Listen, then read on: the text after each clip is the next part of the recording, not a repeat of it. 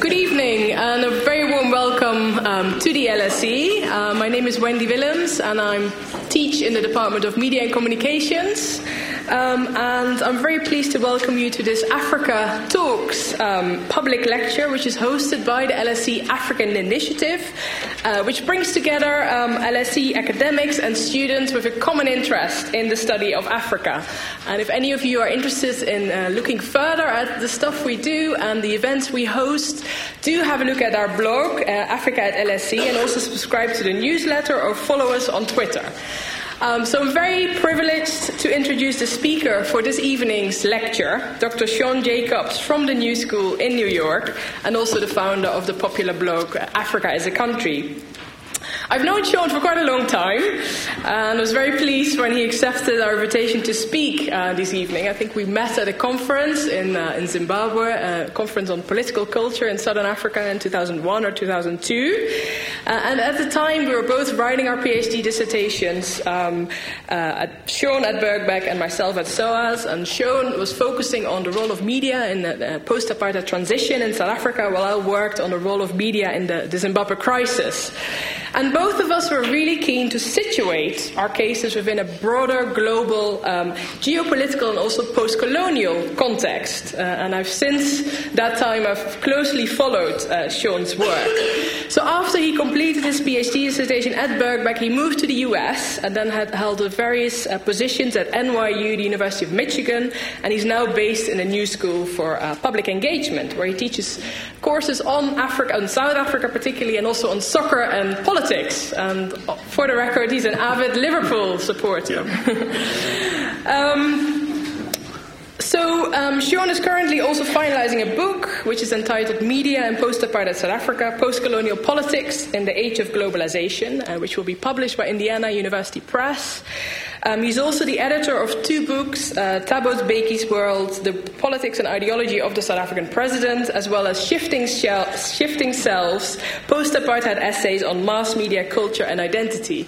And he's the editor of a special issue on, of popular communication on media culture in Africa. Um, I think what I admire most about Sean's work is his commitment, in Stuart Hall fashion, I would say, to be a public intellectual and to speak truth to power. And as many of you know, of course, he's also the founder of the popular Africa is a Country blog, uh, which he started single handedly on a different name, I think in 2007, uh, under the name Leo Africanus.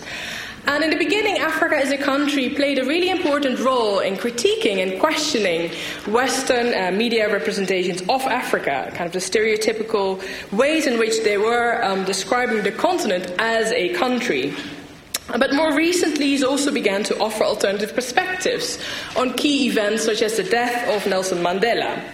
And now the blog is very much run um, uh, by a team of bloggers, many of whom are also academics. And it has become a really important voice in debates on race, both on the continent and elsewhere, exposing racism in a range of discourses, both in and outside um, the media. So, uh, through Africa is a country, I think Sean has not only commented on Africa's shifting digital landscape, but he's also very much contributed and participated in this shift. So, therefore, I could not really think of a better speaker to address us on this topic this evening. So before I invite Sean to uh, give his lecture, I'd just like to make a few uh, logistical remarks. So uh, for those who are inclined to tweet, and I suspect there might be quite a few this evening, um, the hashtag for tonight is LSE Africa. Um, of course, please put your phones on silent so that you don't disrupt the event. Um, today's event is also uh, being recorded and will hopefully be made available as a podcast in the next few days. Uh, subject to no te- technical difficulties. And the format for tonight is as follows. We'll have Sean speak for about 40 to 45 minutes, and then we'll have a, a Q&A after that. Um, so may I now invite Sean to deliver his lecture, uh, and um, please. Mm-hmm.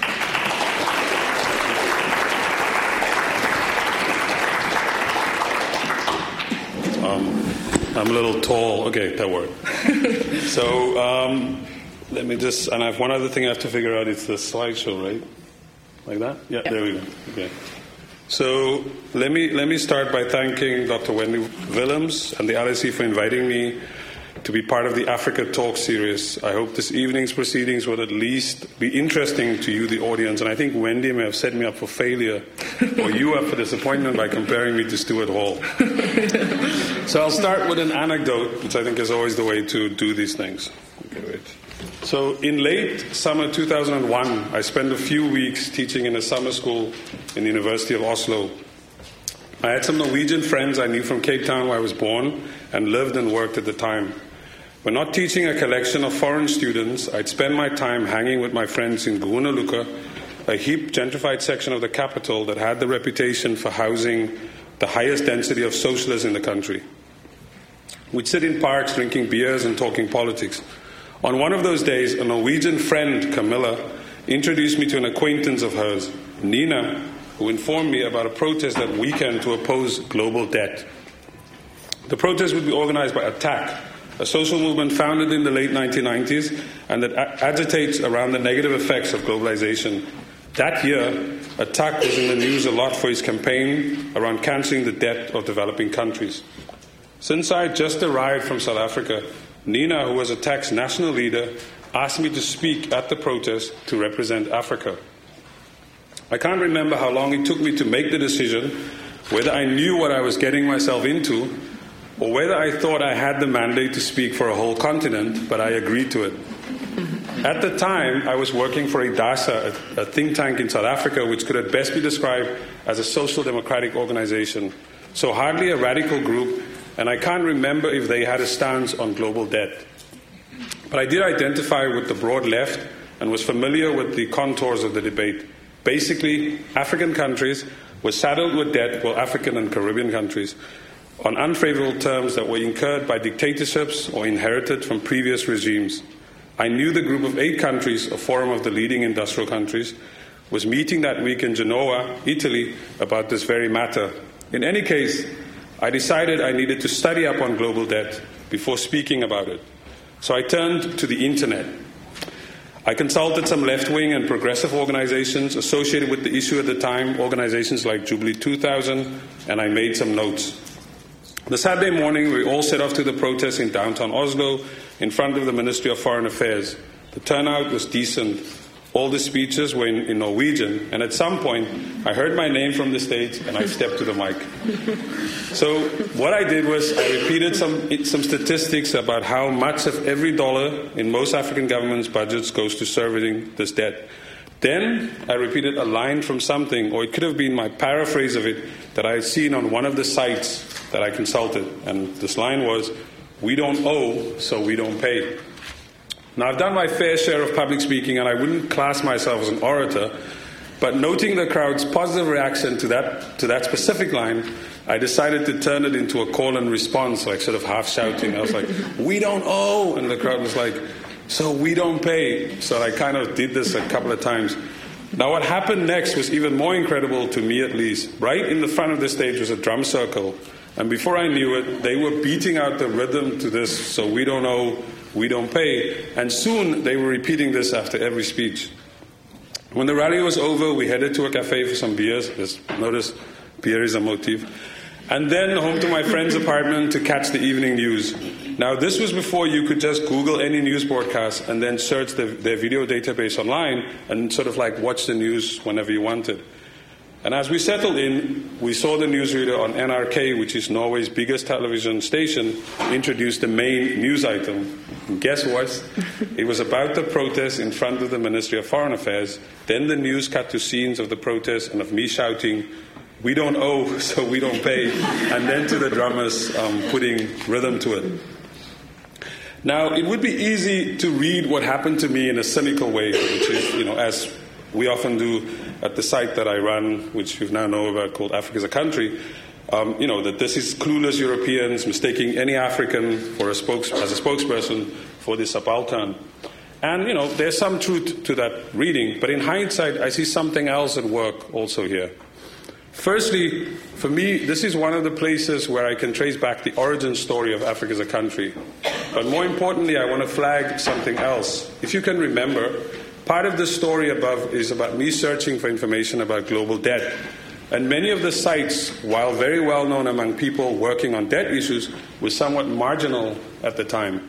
If and when mainstream media covered global debt, they mostly did so as a game of wills among superpowers or interna- international financial institutions. Very little was being reported about the movement opposing the debt or about their arguments. So, trawling the web, looking for things to say at the rally, I found valuable work put out by people who, when they put it out on the web, were expressing unpopular ideas or had no idea that someone would see it, where they would find it, or whether they would find it um, useful. But they posted it anyway.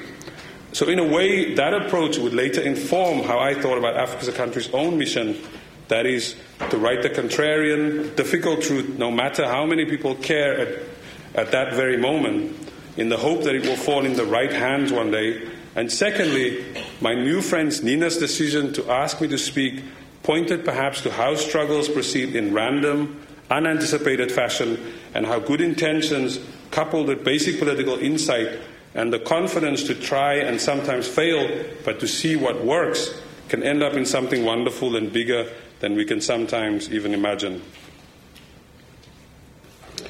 So let me get to the to the away from the anecdotal towards some some insight. So this presentation is really a, a, a or this talk is really a, series of of observations, and it comes from two places. First and most obviously, it comes from running Africa is a country, what academics might call practice, a site where, along with a group of editors and contributors, as you've heard. Um, I actively sought to engage on my own terms with what passes for the global public sphere for the last six years or so. And secondly, it reflects the beginnings of what is becoming, for me, my next research project in which I want to interrogate Africa and Africans' place in what passes for this global public sphere. So, in short, my approach is instead of focusing on the normative idea of, of the public sphere, to try and locate actually existing public spheres or, or a public sphere especially what is emerging online, and instead of studying discrete public spheres, come up with, you know, hopefully some big arguments. And my research up to now, as you've heard, is focused on the globalization of South African media, and it's while exploring the continental ambitions of South African media firms as part of their projects of nation building that I sort of came to this work. Through much of, though much of my work is on how politics and popular culture intersect, for today I will focus more explicitly on political with a, with a capital P um, X. So, without spending too much time on terms, what is obvious is that, far as the relationship between the idea of a global public sphere and social media are concerned, is that the generalizations hide a far more interesting set of observations. Debates and discussions about what passes for a global public sphere often overlook and obscure dynamics of power or take themselves too seriously. What is defined as the global public sphere by most observers and scholars is very much limited to the industrial north and their public and private broadcasting systems, their online media and Twitter handles, and it happens mostly in English. And I may also add that African elites and publics are as much implicated in these processes.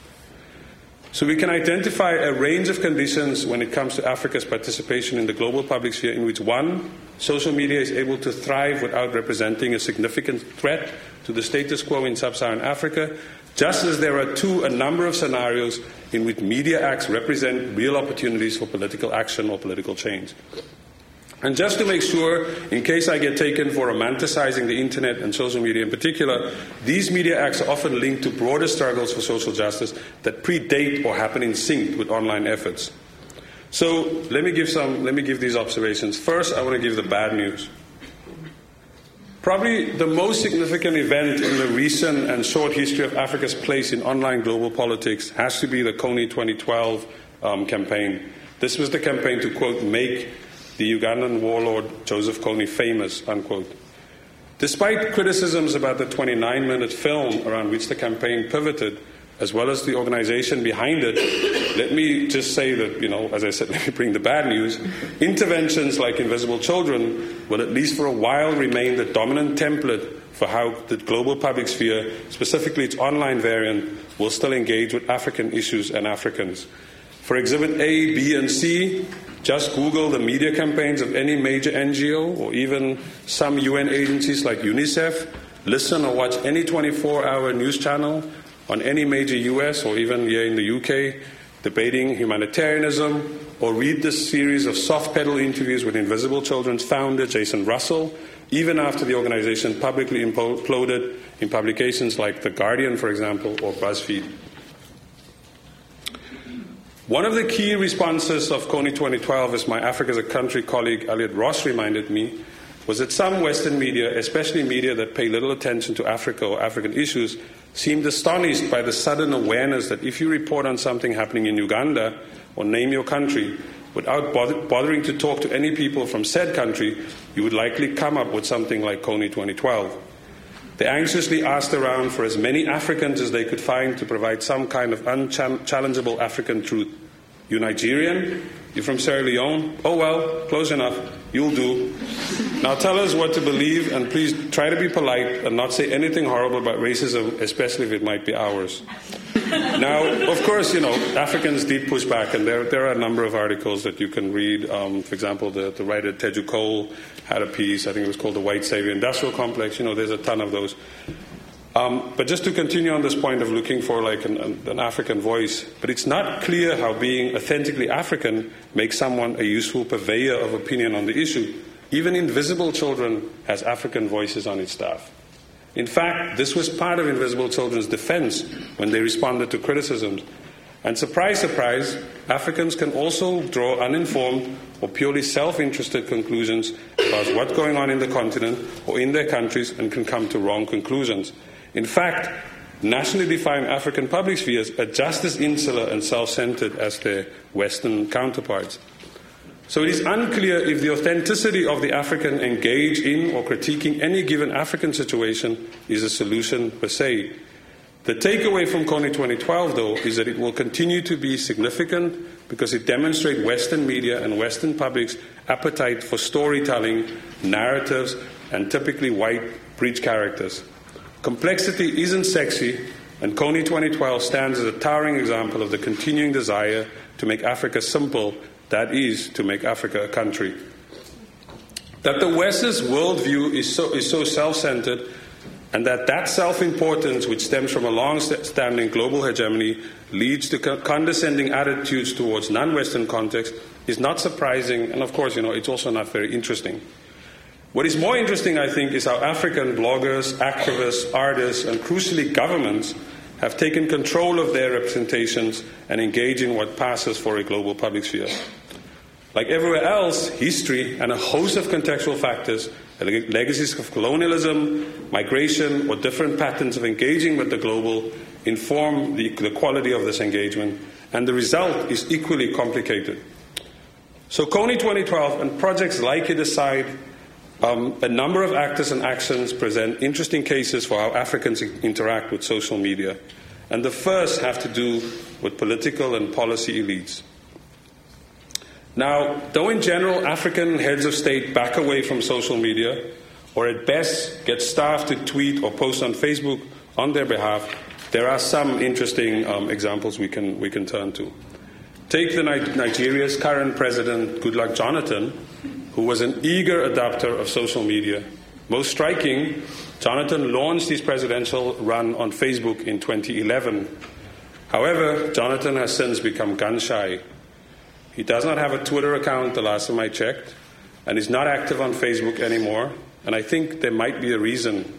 His critics also resorted to using social media so much so that by January 2012, he had set a world record and again, whatever the, you know, somebody says he has set a world record, as the most cursed president on Facebook, and more recently has been the subject of biting memes online. So the, this this one called the the GEJ pose is just one. So just if you're wondering um, what that's about, in this case, Nigerians post selfies online where they rip off this awkward pose that Jonathan struck when visiting victims of Boko Haram's terror. As a result, Jonathan has withdrawn, as I said, from social media. Now, some of these, some of actually, when I say Jonathan personally, he has people doing, um, people who, who, look and care about Nigeria will recognize some of the people, you know, uh, Femi, um, it Femi Fuade, I think is his name, who is like a, who acts as a sort of um, channel of Jonathan's arguments and comments. Um, but basically, what happens in, in these uh, pictures is that people mock the, the, the, the sort of deeply concerned chin stroking pose which Jonathan adopted every time he was photographed. um, while he was visiting people after a bombing in April uh, uh, 2014. Now, a number of other heads of states have been less shy about their social media use. Jacob Zuma of South Africa, Uhuru Kenyatta of Kenya, and Yoweri uh, Museveni of Uganda can be counted among these. Trolling through their Twitter timelines of announcements and homilies, one gets the impression that staff tweet or post on Facebook on their behalf. Zuma, for example, last tweeted on February 12 and before that in October last year. So many of these people, they have Twitter accounts with over 300,000 followers, but they rarely tweet. Then, as I said, there are some interesting exceptions. There's Rwanda's longtime president, Paul Kagame, who for a while best illustrated, from my perspective, the potential and the paradox of social media for African politics and political leaders, given the way that, that African politics is sort of set up and the way that it works. Kagame has been dubbed the, quote, digital president by the International Telecommunications Union's Broad, Broadband Commission for his efforts to get Rwandans wired. More interesting has been his actions on Twitter. Kagame has more than 907,000 Twitter followers. This is when I last checked um, earlier today. This is dramatically up from 269,000 uh, at the same time last year. This gives him the most Twitter followers of any African head of state and compares favorably with his Euro American counterparts. Four things about Kagame's Twitter habits that makes him stand out, not just among African heads of state, but also among heads of state anywhere in the world. One is that he tweets himself from his own Twitter account, at Paul Kagame, which is a separate Twitter account from the official account of the Office of the President. Two are his frequency of tweets and the style and tone of these tweets. Exclamation marks, abbreviation, and numbers impersonating words, which resembles language more suiting for texting among teens, right? I mean, if you look at it, he basically has the language of sort of WhatsApp, which is a sort of uh, thing that was very popular in, in uh, Southern Africa. He has that down, he speaks in that language. Three is the candor of, of his tweets. Finally, Kagame's Twitter use is, in, is, an interesting case study because in the process he manages to represent an ideal path for political engagement in the digital age, but also to simultaneously um, discredit himself. That he tweets himself has a lot to do with it. So I'm just going to go over two quick, two quick examples of, of uh, how his tweeting is uh, interesting and his engagement on uh, social media. Just. So, in the first instance, in uh, May 2011, Kagame gave an interview to the Financial Times as part of that paper's weekend edition. They have this thing called Lunch with, you know lunch with somebody, where he responded to criticisms about alleged human rights abuses in Rwanda and said, quote, I don't think anybody out there in the media, UN, human rights organizations, has any moral right whatsoever to level any accusations against me or against Rwanda because when it comes to the problems facing Rwanda and the Congo, they were all useless. I mean, he's referring to, of course, um, April 1994. As the interviewer William Wallace, the African editor at the FT, noted at the time, quote, Kagame has developed an acute sensitivity to Western mendacity and double standards, unquote. So basically, he counters criticism of his rule by calling out the hypocrisy and doublespeak of Western governments um, and media elites. Now, the interview with the FT would have just been read by the FT's readership. You know, I don't know if you know, they have like a, uh, what do you call that? Where you need to pay, to have a paywall. Um, and that's where it would have ended. But it, it is what happened on Twitter afterwards that is really interesting. It started when Ian Birrell, a British journalist and former speechwriter to David Cameron, described Kagame as, quote, despotic and deluded, unquote, for believing, for believing that he should not be criticized. Nobody expected what happened next. Kagame became annoyed with Birrell's tweet, and then in a series of tweets, the two men went at, went at each other, going back and forth, with neither budging from their original positions. At some point, others, you know, a lot of other people joining, including Rwanda's foreign minister. At the end of the spat, which lasted a while, most observers considered the exchange unique. They deemed it the first time that a head of state had directly engaged with a journalist on Twitter. Some, however, complained that Kagame's behavior was unbecoming of, of somebody who runs a government.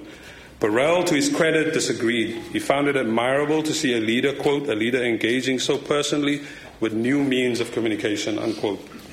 And he concluded, like many politicians, he ducked issues and answered questions with another questions, but eventually, after more than a dozen tweets, he half answered my central point, saying that while some in the UN, media, and human rights groups like to criticize, they were not without flaws themselves, unquote. But, added Birrell, it was telling that there was no one Kagame thought worth following on Twitter at the time. So at that time, Kagame had like zero people that he was following. so Birrell pointed out it is a shame that so few of Kagame, and, and he pointed out that it's a shame that so few of Kagame's own people were able to see such revelatory self exposure.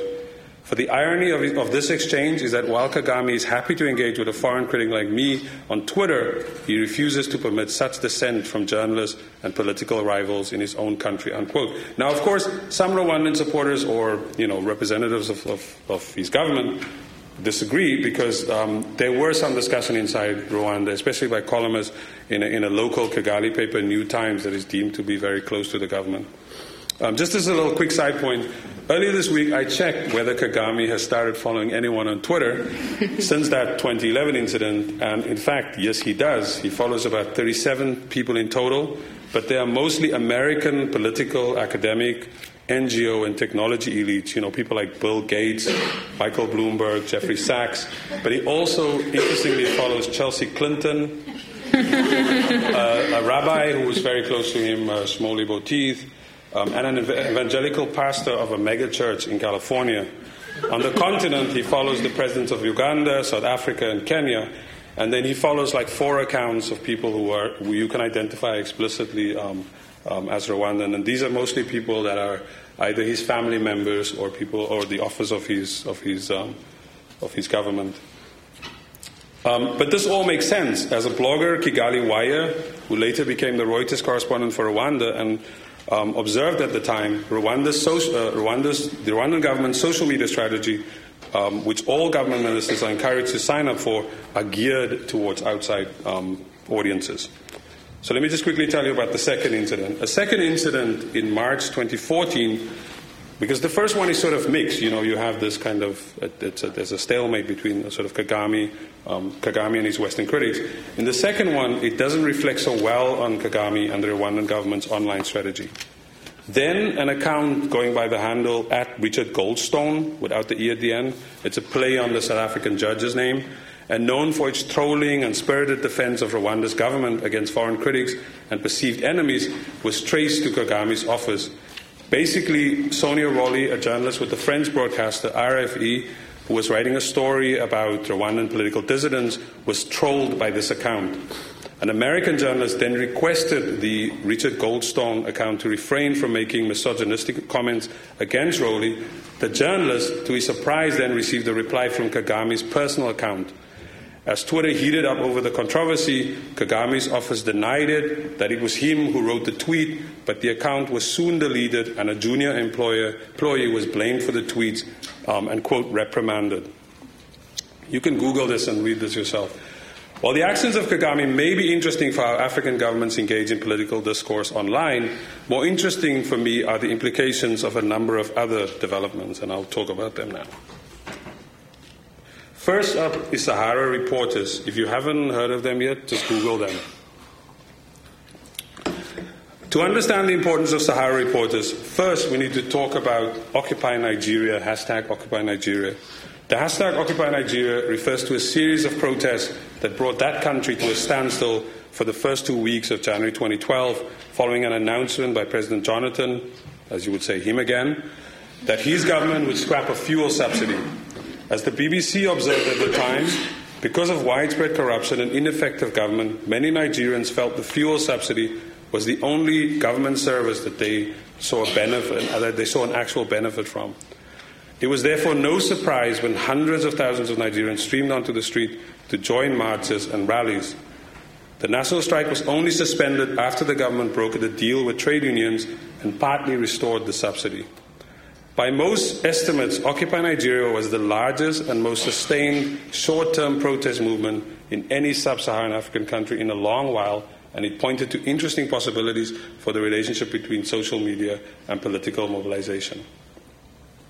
Some of the crucial support for Occupy Nigeria came from media activists online, equally from within Nigeria and within its diaspora. Two websites stood out for doing some of this work. The first one was called Chop Cassava, um, based in Nigeria and which produce short video documentaries, and I would encourage you to just Google them. They're on Vimeo.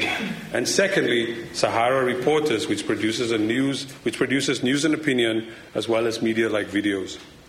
Of these two, it is Sahara Reporters, established in 2000, 2006, that is the most interesting, the more interesting, and may have the larger impact. Sahara Reporters has become a media force inside Nigeria for a number of reasons. First, is the nature of the stories it reports and how it sources information from users. Eyewitness accounts, raw information about sensitive issues that the press in Nigeria is too afraid to publish or report. This is a word of a this is, this is the word of a, a media researcher with the Committee um, for the Protection of Journalists. Second is the kinds of attention Nigerian political leaders and elites give Sahara reporters. Sahara Reporters regularly shapes the news agenda within Nigeria, with President Goodluck Jonathan's office releasing media statements directly addressed to the site. They've also been the subject of regular legal suits by Nigerian politicians, none of which has resulted in any damage for Sahara Reporters. Finally, and most importantly, Sahara Reporters exists because and, and can do what it's doing because it exists physically outside Nigeria. The website's main offices are in a nondescript office block on a busy midtown Manhattan, New York, New York City street.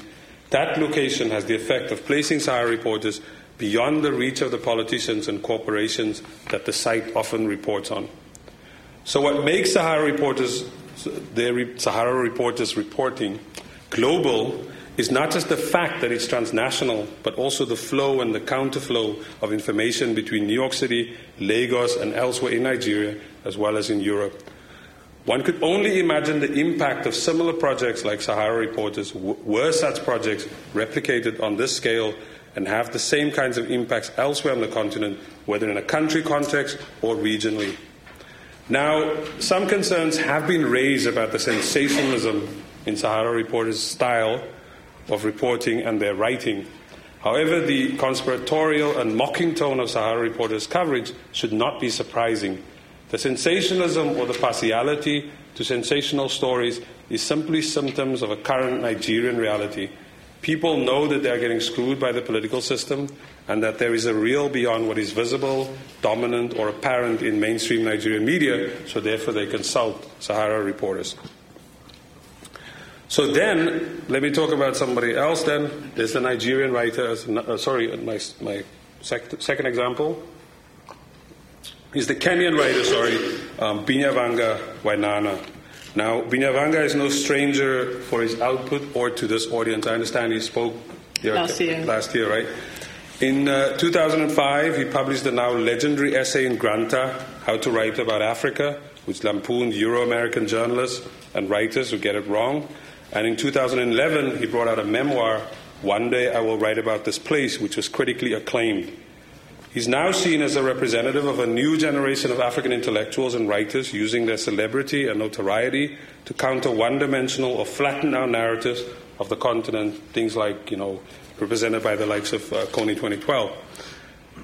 Recently, Binyavanga came out online as a, he came out online as a gay man and this represents an interesting moment for African digital cultures.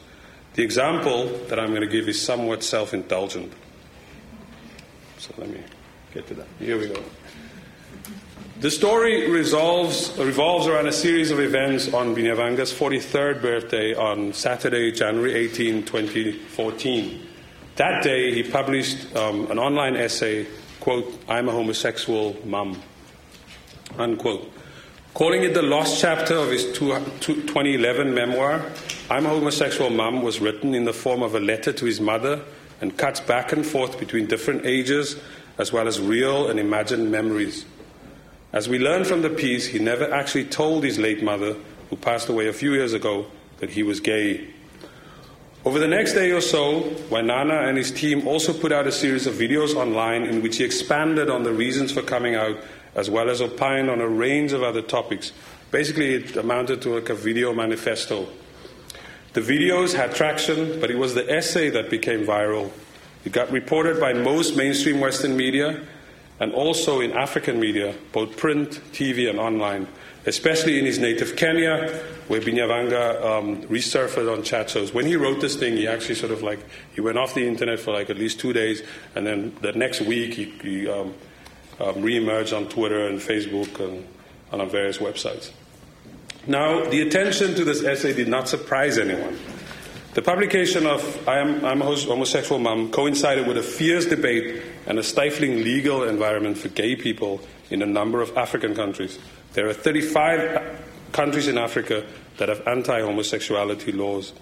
Specifically, Binyavanga timed his essay to coincide with, the, uh, with, as the Guardian reported at the time, a moment when, he, when his country, Kenya, is ratcheting up its official and, and colloquial homophobic rhetoric.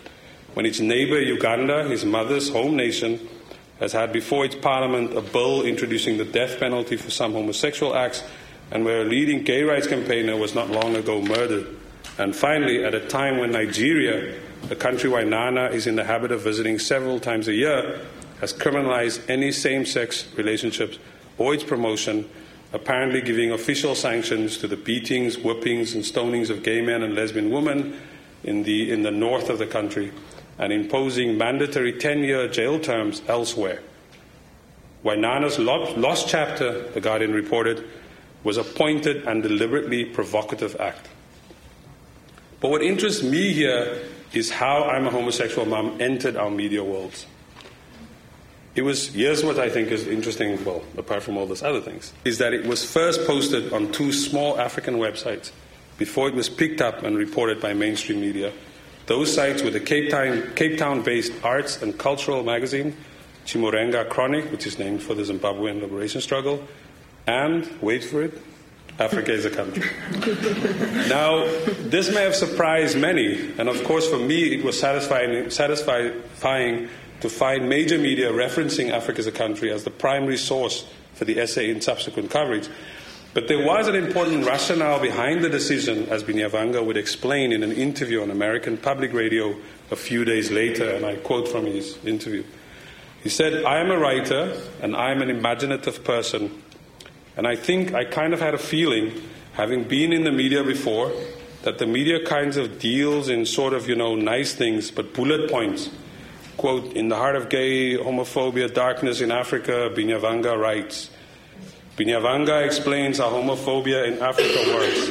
So it was very important to me that first, I didn't want the story published in the New Yorker or in some magazine abroad or anything.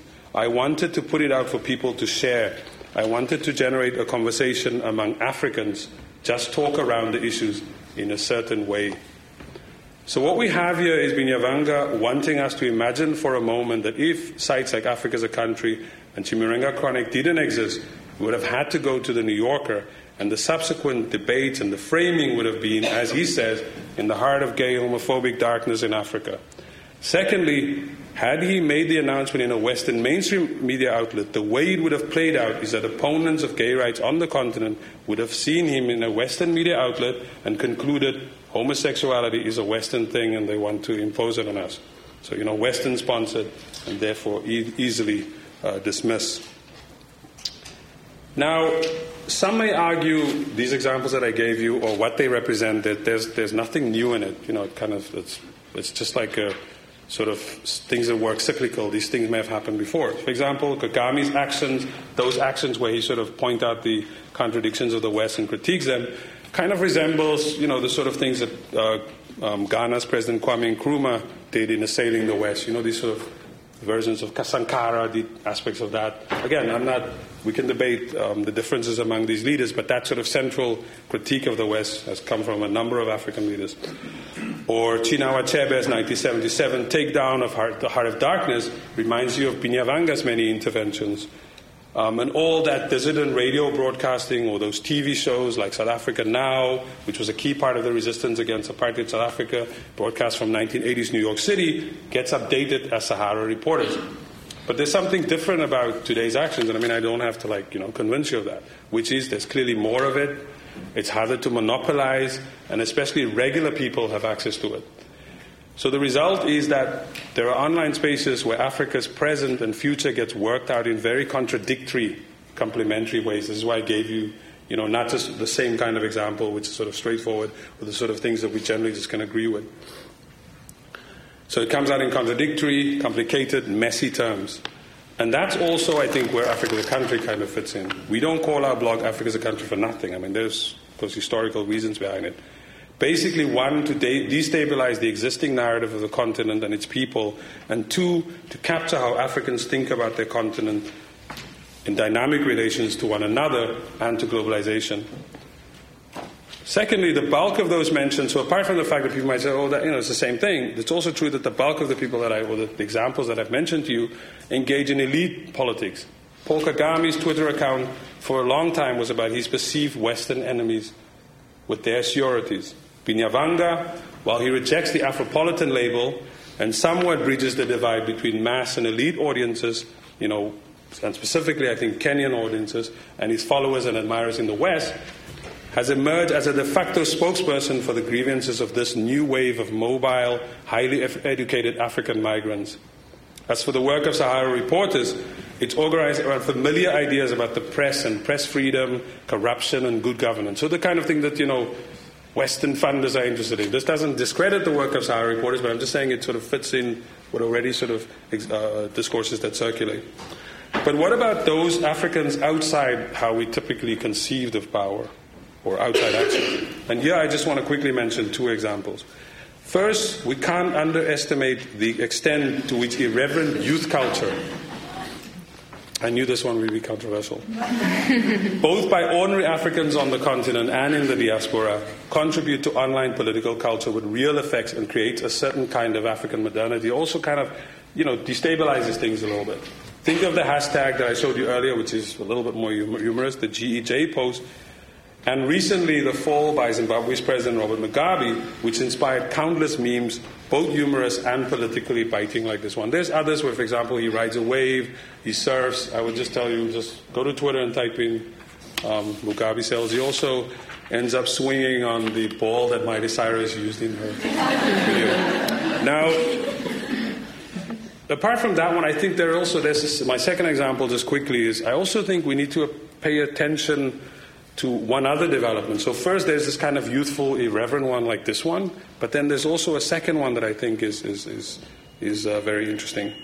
And here I think we need to pay attention to evangelical Christianity exported from parts of West Africa and, especially, and increasingly smaller countries like Zimbabwe or Zambia that, that envelops its leaders like the Nigerian super pastor T.B. Joshua whose political power seldom gets written about in mainstream Western press, um, despite his proximity to, to, to power, and whose YouTube hits numbers in the millions, or his followers who spread their brand of African evangelical Christianity by building churches in soft France around major Western and now East Asian cities, and also are very, you know, all over the African continent. Just, just as a quick like uh, description, many African leaders travel up to, to uh, TB Joshua's uh, temple. You have like John Atta Mills before he died, went to Nigeria. Um, there were rumors that Morgan Tsvangirai, well, he was the prime minister, that he went to see him. Joyce Banda, I mean, you can just Google it. Many of, many, many. So this is somebody who's not talked about maybe in the way that we talk about Paul Kagame, or that we may think about as sort of somebody like uh, Binyavanga, but has even way more political power, way more influence online, and we're not talking about this, this kind of this person. Now, those followers vigorously defend these, the followers of, of uh, preachers like T.B. Joshua defend Joshua and his synagogue church of all nations um, below YouTube videos and comments on websites. It is they who increasingly come to determine the outlines of how Africa enters and operates in the global public sphere, and who have thus far failed, that, and who we have thus far failed to make sense of and engage with properly.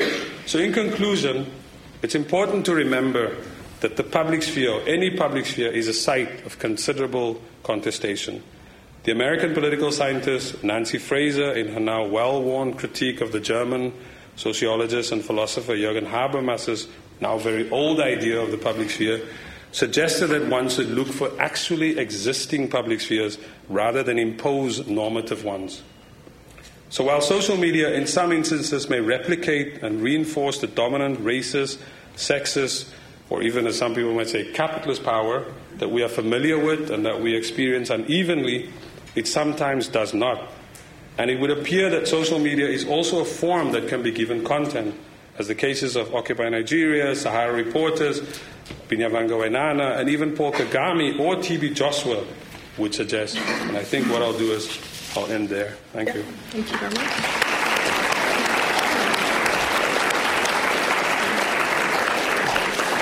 Um, thank you very much, Sean, for a, a, really provocative lecture, which I'm sure will trigger uh, many questions. So I would now like to open the floor uh, to questions. And please, when you uh, make your question, keep it as short as possible. And also, um, uh, please also tell us who you are. So, who would like to go first? And there are roving mics in the audience, so please wait for the mic to arrive. Um, yeah, there's a question there.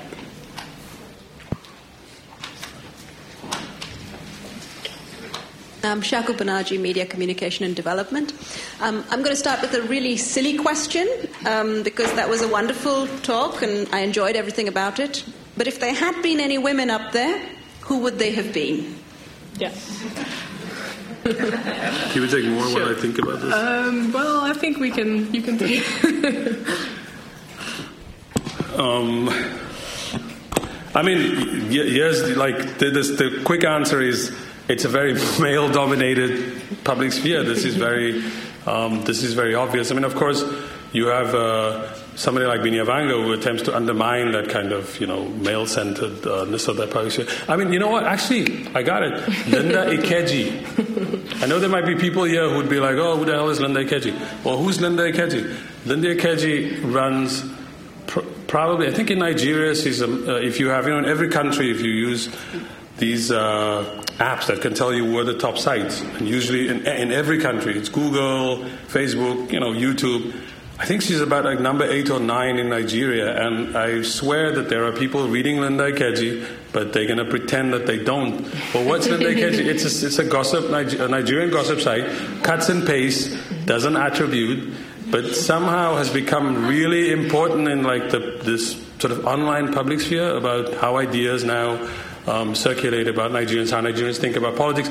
The most important, with the election coming up, all the major political parties run ads. Well, it's called sponsored copy on Linda Ikeji. The, the, you know, the PDP, the, what's the other party called? The A, APC. Yeah, they're all running.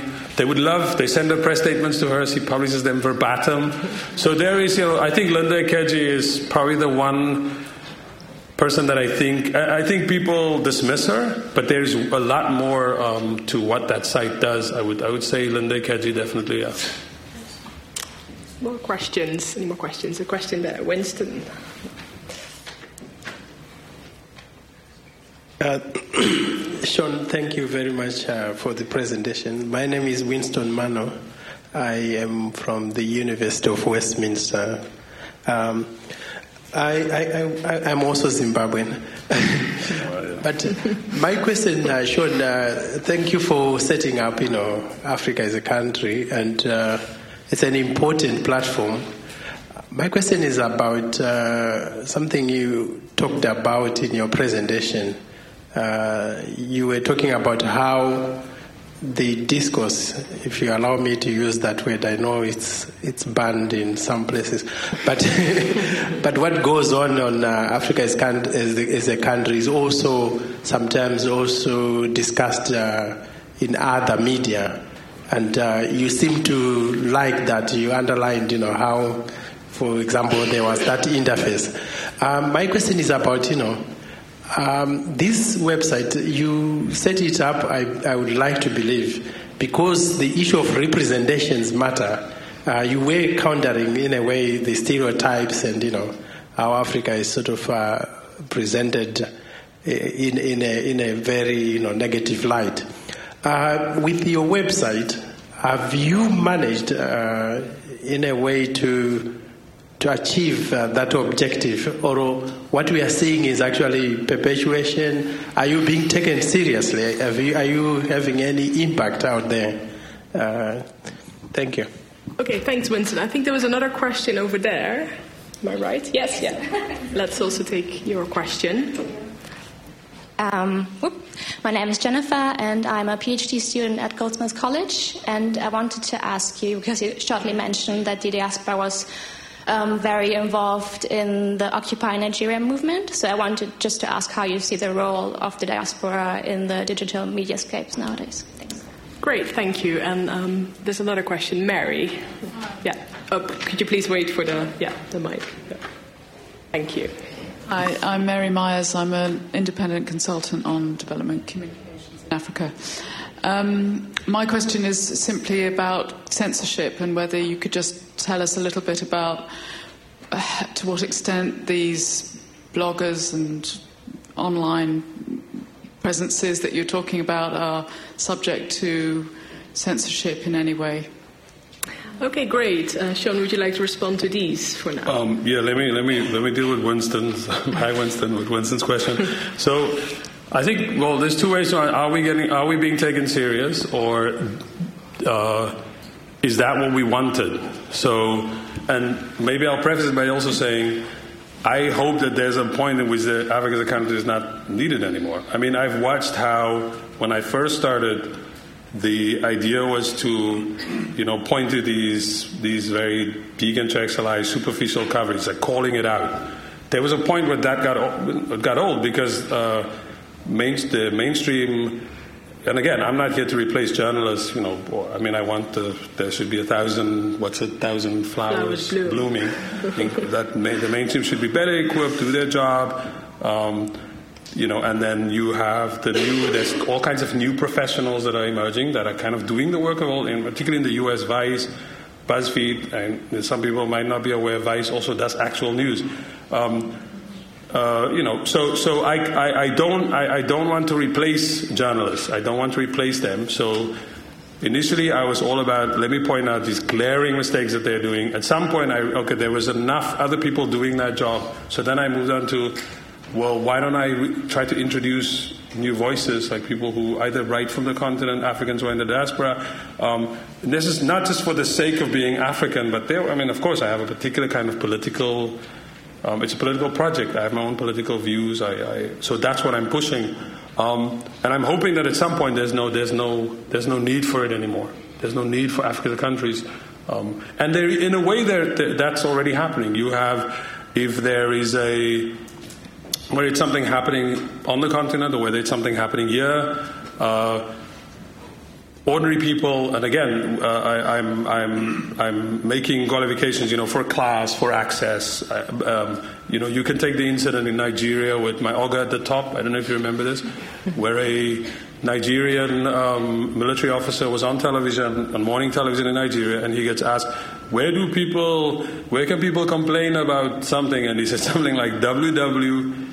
dot npc you know that's all he didn't say dot org or something or three w's and it was on tv and within minutes or hours people had cut it into uh, remixes where they were uh, djs had made you know Mayoga at the top Mayoga at the top. People were twerking to it. I mean it, it got you know so there is there is there's there's other there's already stuff happening that you don't need some long article on africa is a country that that is serious and speaks with a you know the whole history of academic knowledge. And so so I'm I'm it's been interesting watching the, the change. And I'm kind of constantly like what's what's my place? Do they need me anymore? You know on the on the question of so are we taken serious? I think yes. I, I think I think there is there is when something happens there is there are you know not just Africa is a country, but there are a number of webs- websites like these where people say, "I wonder what they're thinking." And I remember when Kony 2012 happened, there was so much debate out there, and then I saw on our Facebook page and on Twitter people were saying, "I wonder what Africa is a country is thinking." I mean, that's specific to us. So then we were like, "Okay, we better." We we we, we waited like two or three days, and then we're like, "Okay, we're ready now."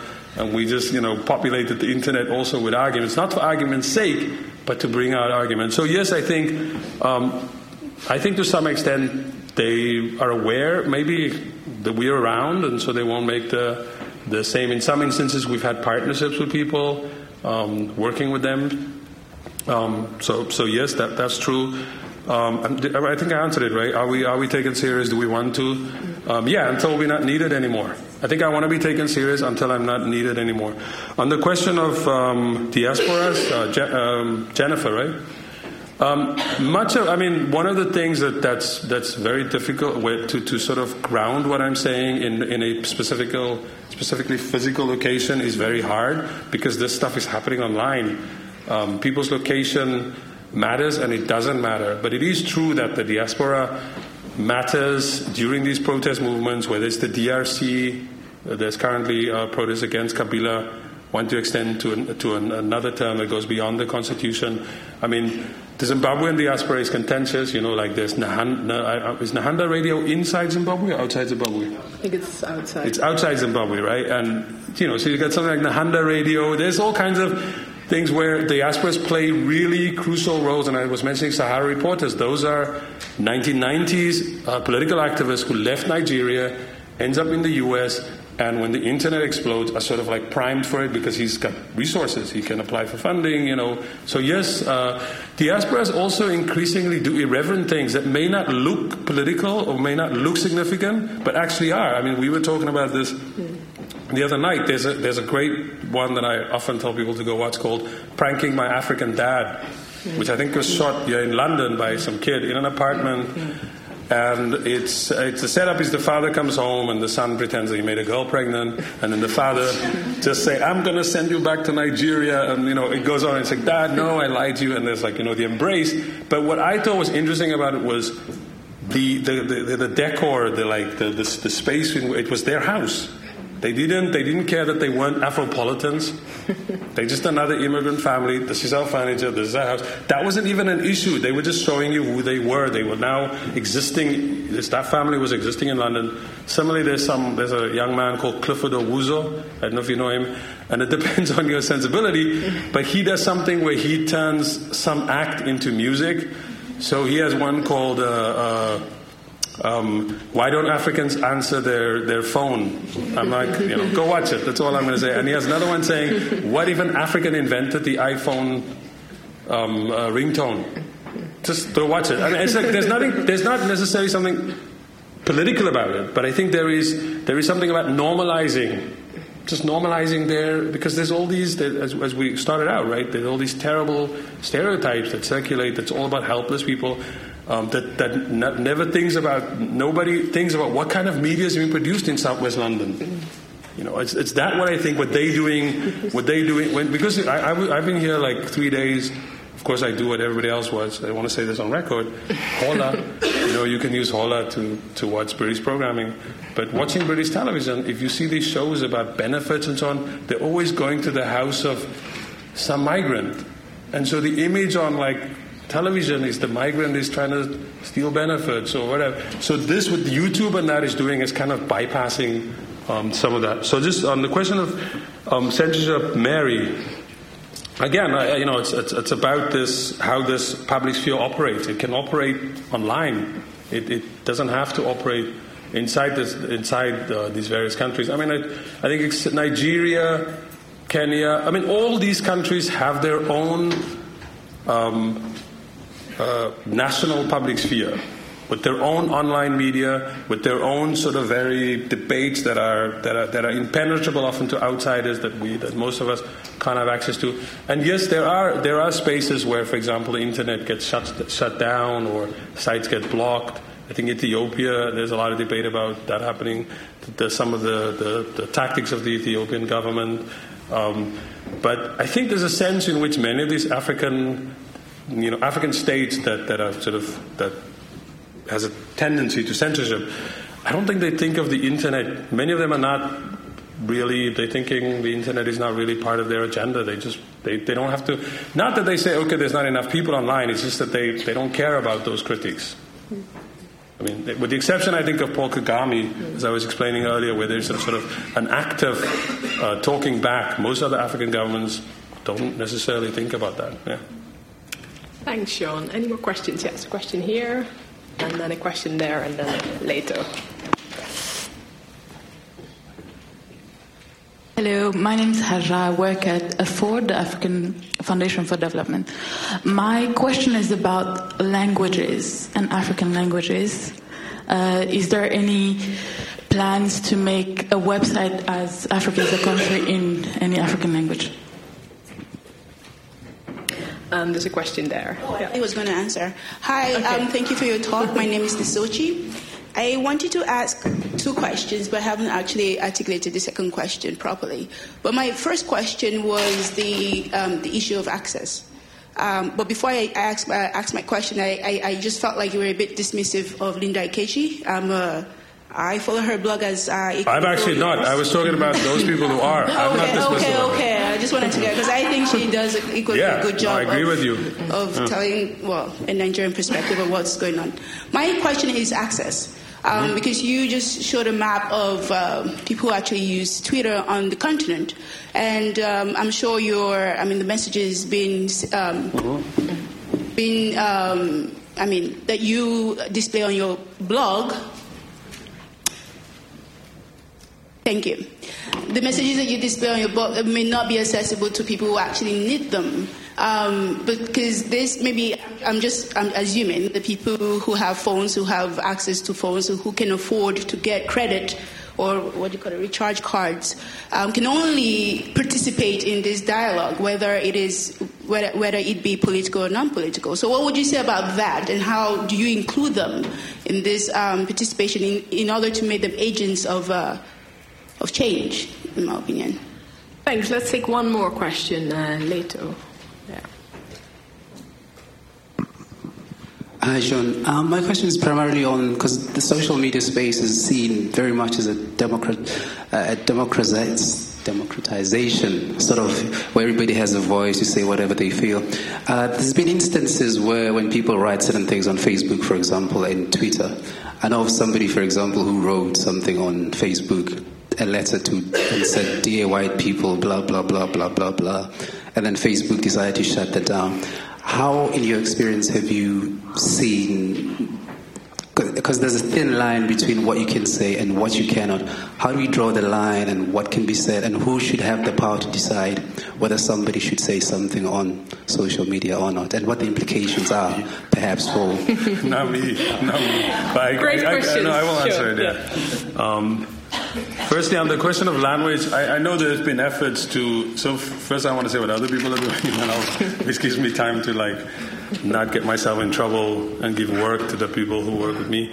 Um, I, there's been attempts to. I, I mean, some mainstream. Um, new global news, 24-hour news channels um, have, have I, have heard of one. I won't say who, who had a project. I think to have a, a, a Swahili channel, um, that I think Paul's uh, smiling.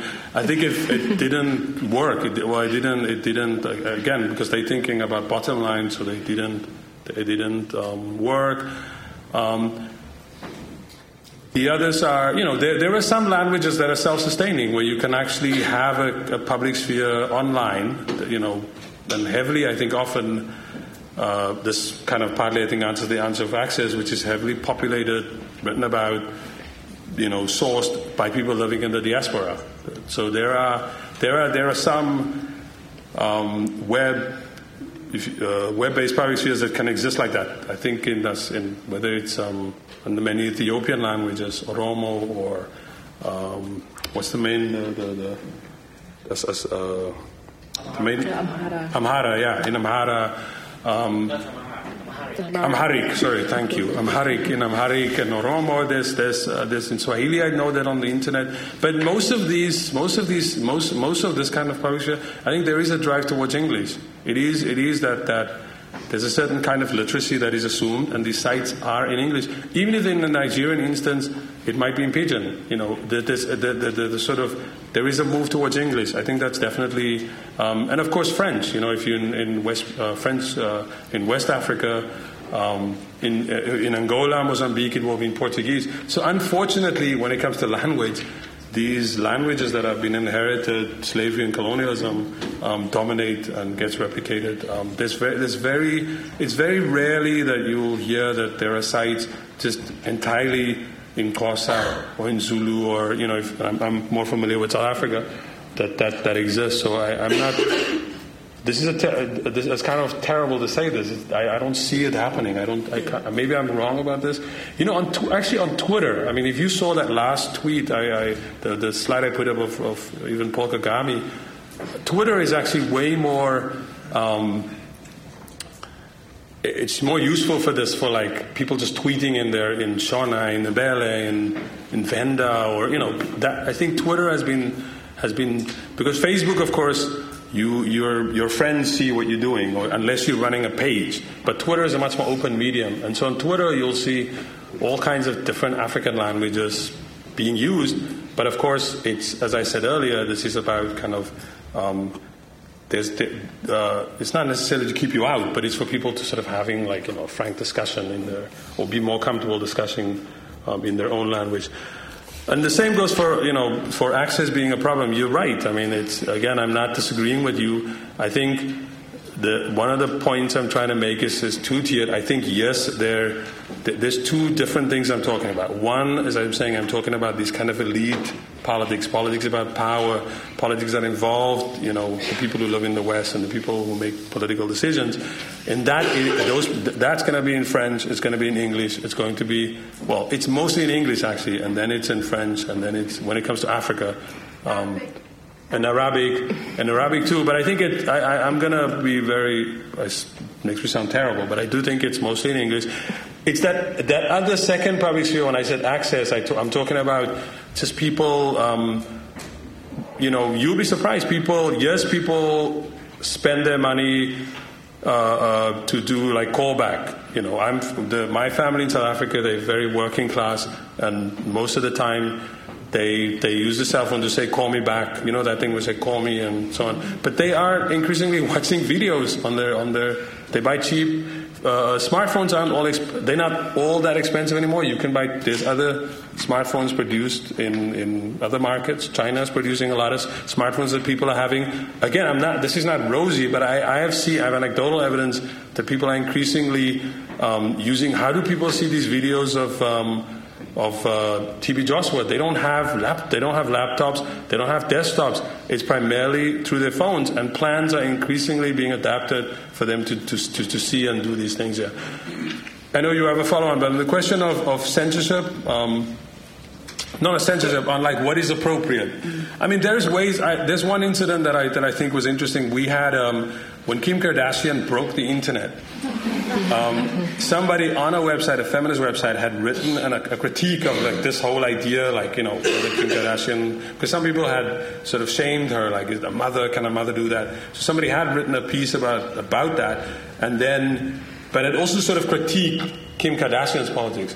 We decided to post it on Africa is a country, and I think just because the word "but" was in the in the title, Facebook um, there was a complaint against us, and our Africa is a country page was shut down for a couple of hours, and we had to plead with Facebook to get it back. And all we said was, "Hey, we just we were just posting an article about a, you know a debate about that particular event." So, so I mean, I think I don't know if it's a bot or it's an algorithm that works inside Facebook to declare something, um, uh, you know, to be offensive one of the things that people do is you, you if you have to say what somebody said, if they said an offensive term, you'll, you'll use a little asterisk, you know, as some of the letters um, of the word.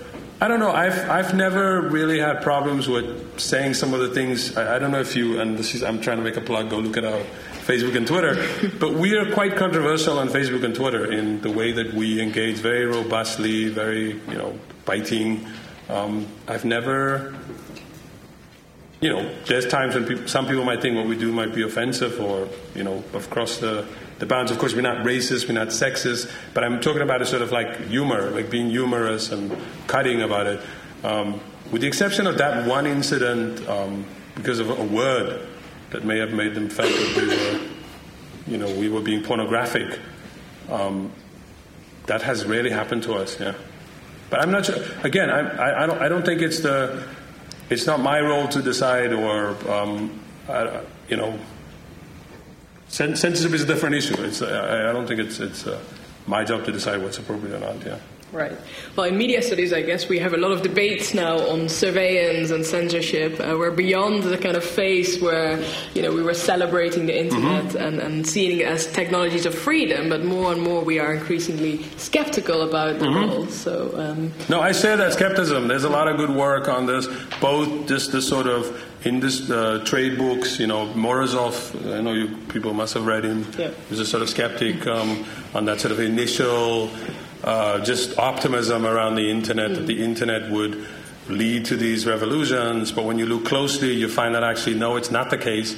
Um, it's often people in London that were tweeting about Iran or about um, Belarus, and that had nothing to do with the protest there, you know, with the effect or the direction of the protest. So there was, there was just a lot of, uh, you know, people jumping to conclusion not based on any evidence. So I agree. I share this when I when I'm speaking these things. I think I want to make it clear that I'm not this evangelist or um, for the internet. I am very aware of these, you know, class politics, politics of access, north and south. I'm I'm totally aware of those things.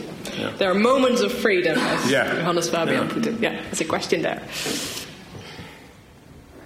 Um, my name is Isabel, and I am uh, studying social psychology here in a master's. Um, just for the sake of full disclosure, I'm from Rwanda, and I wanted to talk about the comments about President Paul Kagame. I think it's very interesting. Um, as an African in the diaspora, I get very ex- excited about platforms like Africa is a country, but I'm also very wary of false empowerment because I think there's talking for the sake of talking, and then there's actually the actions that accompany these words. And so I wanted to ask, how do you hold yourselves accountable to creating representations that aren't just circular, um, circular? I mean, just talking to hear yourself speak and to make people feel good about themselves, and creating meaningful conversations that are going to generate true empowerment, which is you know access to information that is going to allow you to have real agency. Uh, for example, in my opinion, if, if I can continue, uh, President Paul Kagame gets criticized for not having enough freedom of speech. But if you ask Rwandans um, what is it that he provides, there's a lot of um, benefits that come with that. And I think that there's a false representation that because he follows maybe this evangelical pastor or he follows other Americans, his purpose when he's tweeting is not to engage with Rwandans because he engages with Rwandans in different forms. We have something called Umushyikirano, and I'm sorry to have a history lesson here, but the president goes around the country and literally listens to files and of people, sorry, lines of people who come and denounce their local representatives and say this person has been put to the task for this and this, has had this budget, and has you know, had zero result. So this is not a rant about how great Paul Kagame is, but it's more of a question about these sound bites um, that can be very harmful to true change. So. Great, thank you. Are there any more questions? Yep, there's a question here, and then I'll take the question here at the front. Thank you. It's very interesting. I'm a postgrad here. My name is Xiao Jun, and I'm from China. I've got a question about um, the real impact of the social media, uh, like uh, Africa is a country like, like these blogs, on the civil, on establishing the civil society in Africa. The question is based on my experience back in China. We have similar Twitter stuff back in China, Chinese version, where people talk about sensitive issues, for example, homosexual democracy, human rights. And of course, we have also some famous bloggers talk about these issues. But I was, and a lot of people question whether these things are functioning, are really impacting what we think about these issues. I mean, of course, they think these people, these bloggers, these social medias are being taken seriously. But the point is whether the topics are being taken seriously. I mean, for example, we, you just repost some, something online. That's, does not necessarily mm-hmm. mean you are involved in these issues. So that's because we don't have that very fundamental stuff, which is civil society. So I presume it's the same case in, on the Af- African continent. So I would like to ask, to what extent do you think that the social media is functioning to boosting a real social, uh, civil society in Africa? Thank you. Thank you, great question. Um, my name's Silas. I'm, I'm an A-level student, so I'm not as you know expert as you guys. But um, Uh, it's quite interesting that you mentioned the video of uh, my prank my African dad because um, and how it wasn't really non uh, really political at all because the boy that was in the video was actually last year the young mayor of my borough and so it's quite interesting. Mm. But my question is um, all this kind of normalization of African culture and things like that. Do you think it can be a pointer to what is going on in Africa? Because I've seen on the internet a lot of um, the popularity of African culture with different dances and different arts and things like that. Do you think it's possible that this can bring the focus to corruption and, for example, the elections in Nigeria? Can it bring a change? Thanks. Let's take these questions for now. I mean, my friend from Rwanda. Um, I mean, if you if you had, le- I mean, as you heard me, I was I was constantly like kind of saying that I think, you know, and all the things you said, I'd said, which is, yeah, there's there's this. It's a government strategy to not speak to Rwandans. It, it's it's explicitly. I made a mistake. Do you want to hold on just for the mic? I, I apologize to the audience um, and to you as well. Mhm. Um, I made a mistake. Actually, what I meant is in this particular tweet, this instance is not to reach out to Rwandans, but actually ministers engage with Rwandans on a regular basis on Twitter. Sorry. No, fair enough. I, well, I said there was a there was a government policy that all government ministers um, and senior civil service had, had to have like a Twitter account. I mean, this is this is explicitly the, the PR strategy of the Rwandan government. And as I also said, I think Paul Kagame represents. It's a complicated. Uh, politically, he's a complicated figure. There's there's as many detractors that Paul Kagame has. He has supporters. Those supporters are both in the West and the, and they in Africa. Afropolitans are also conflicted about him. Some of them, because of the wired, because of the the what you describe like social policy, you know, like people are debating. Uh, there's the old debates about whether it's about democracy or whether it's whether I'm eating. All those debates come around Paul Kagame. That's why I was trying to like so. It's like this, you know. There's no, there's, with, as I said, it's contradictory, it's messy, and I, and for me, I think it's interesting to watch how it how it how it um, uh, plays out. Um, on the question of like the relationship between the internet, civil society, or social movements, I think it's a really important question. I mean, like in in Kenya, for example, there is a there is a very well known um, sort of like there's a well known activist who does really spectacular actions that are geared towards the media. Boniface Mwangi, I don't know if you've heard of him. These things are very well publicized, in which he often calls out the corruption of um, uh, within the political system, the fees that MPs pay themselves, you know, etc. and so on. And he's hoping to create uh, attention and hopefully movement around it. But it, it, it, thus far, I think it hasn't. It's been disappointing. It hasn't. It hasn't um, crossed over into into sort of political action. Well, those things have to. So, so, so my point is just to make that there there is a relationship between this between this sort of online public sphere and there has to be a relationship with actual social movements. We can't we can't pretend or actual civil society that things can just go online and therefore there's going to be political change. We have to confront like real political conditions. There can be very robust uh, opposition, if you want to call it that, Zimbabweans outside the country, you know, writing endless stories about what they think is happening in the country. But inside the country, people might hold different views. You know, th- there's rich histories of political mobilization, people's attachment to political parties that we have to confront. That we have to confront. So it's it's in some instances, some of these things have come together very nicely. If you want to think about social movements in Senegal, with the, the, the when uh, President Abdou Diouf tried to get an extra term, and you had this group called Y'en a Marre, that was actually rooted in actual politics. They were they weren't necessarily always for elections, but for that particular election, they identified themselves with a particular political candidate, and you know, linking themselves up to certain uh, social movements. The same goes with the recent protests in Burkina Faso, where you had a group. Um, their name translates to something like "sweeping out." You know, bringing reform. It was it was rooted in actual politics, and was actually it uh, comes out of uh, musicians, mostly rap artists and reggae artists that have been doing this kind of political mobilization, political education for a while. So they could provide, like, online, they could provide the space for that. So, yes, it has to go along with, like, actually existing movements on the ground, and it has to. Um, not everything that you're going to see online is necessarily politically progressive or is representative of how maybe the people in that particular place feel. And here's maybe my last comment on this is about, say, the case of Binyavanga Wainaina.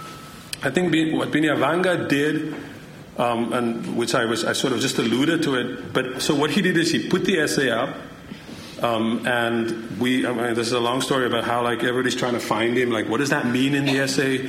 he's like nowhere to be found. And then he resurfaces the Monday. He's in Kenya. I think he, when he left, I think when he left, when he wrote it, he was not in Kenya. I think. And then what does he do? He goes on Kenyan television. He's like, you know what? I'm going to go on Kenyan TV, speak to Ken. You can Google it, these videos, and you can see him like for an hour talking to two local anchors. Basically, I'm going to talk to local anchors. I'm also going to like be careful and think about how there there are there, there there's you know there's people who organize gay people who live and organize and operate whether it's in Harare whether it's in Nairobi whether it's in you know South Africa of course they have laws that protect gay people. But I'm just saying they they're there. And so Binyavanga was was uh, was very aware and smart and was like I have to talk both to these people pre-existing organizations but I also have to understand that you know Kenya has a particular culture of how people talk about sexuality, how people talk about sex, and I have to engage with that. I can't just come here with an agenda that I have information, you know, that I that I brought from the other side. So yes, I, I think there is a. In some instances, I think there's a, there's, a, there's, there's a blind spot around both in the analysis but also in the practice about the relationship between online media and actually political, actually existing um, political movements. So, for example, like, will the Arab Spring happen south of the Sahara? It's the wrong question to ask. You've got to ask, like, what is the actually existing things that are existing in Uganda? What, what is existing in South Africa? You can't just like start another hashtag movement and think it's you know it's the same year. It won't happen. Um, um, but there are moments when they come together very interestingly. On the question of normalizing I mean, I'm, I'm fascinated. I mean, popular popular culture is, is uh, you know that's sort of part of what I'm interested in. Is it's been interesting to see like um, on their own terms how African culture, Af- well, particular African artists, but also just African, you know, if you want to call it like music movements are coming. Azonto is like one of them where you know, it is like this is it. Take it. D'banj is a, is, a, is another one. Although I had I had this feeling that he was going to be the first um, global pop star after African pop star after 9/11, and of course it did not happen. But I think there is, yeah, there. I think the normalization is happening. I think there's a there's a way in which um, that.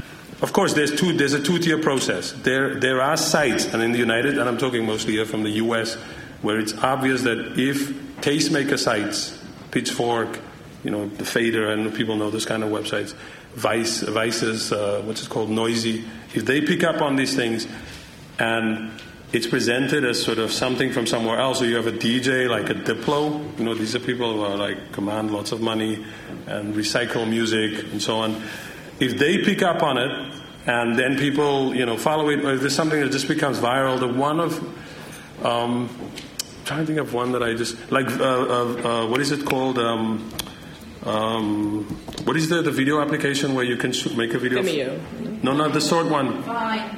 Vine. Vine is interesting. There was one where um, where these young boys they're they're like after a soccer game, a football match, and they they imitate. You know the Shmoney. You know uh, what's his name? Um, the the rapper from Brooklyn.